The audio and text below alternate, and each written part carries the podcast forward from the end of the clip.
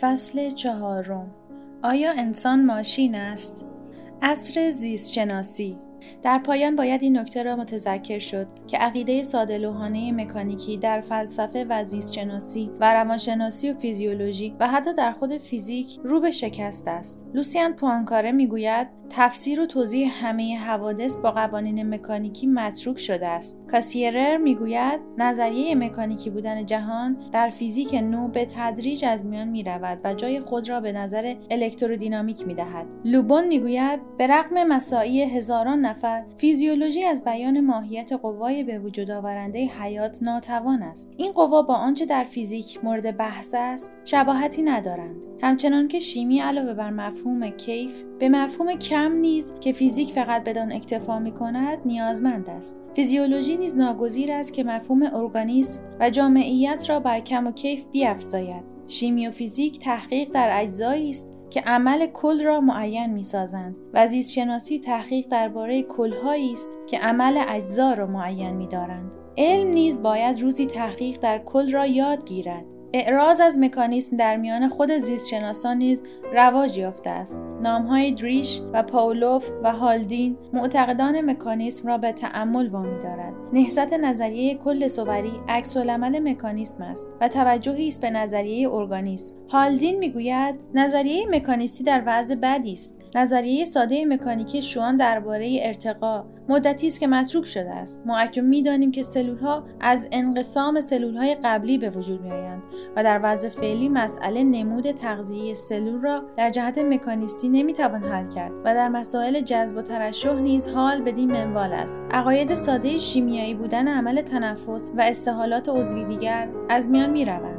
امروز مسلم شده است که نظریه ساده فیزیک و شیمیایی درباره عضلات و دیگر حرکات فیزیولوژیکی کافی نیست. هر سال که روانشناسی به پیشرفتهایی نائل می شود دورنمای این گونه راه حلها نیز دورتر می گردد کارهای شرینگتون و دیگران کاملا روشن ساخته است که عقیده قدیمی در باب مکانیسم انعکاس ساده و قطعی دستگاه های مرکزی اعصاب به دور انداخته شده است. من به عنوان یک عالم فیزیولوژی فایده ای در این نمی بینم که حیات را به عنوان یک کل مکانیکی فرض کنیم. چنین فرضی به کار من کمکی نمی کند و در حقیقت معتقدم که جدا مانع پیشرفت فیزیولوژی نیز هست. من برگشت به عقاید اساتیری اسلاف ساکسونی خود را بیشتر از قبول فیزیولوژی مکانیستی میپسندم. اعراض تنظامیز شوپنهاور و نیچه دشمنان علم کلام قدیم از نظریه مکانیسم نیز مهم است. نیچه با تعنه به عالم طبیعی پیرو مکانیسم می‌گوید می‌گویی در حل قوامز و مشکلات عالم فقط یک راه راست وجود دارد و آن هم راهی است که معید نظریه تو است و به عقیده تو فقط از آن راه می‌توان به کار و تحقیق علمی ادامه داد.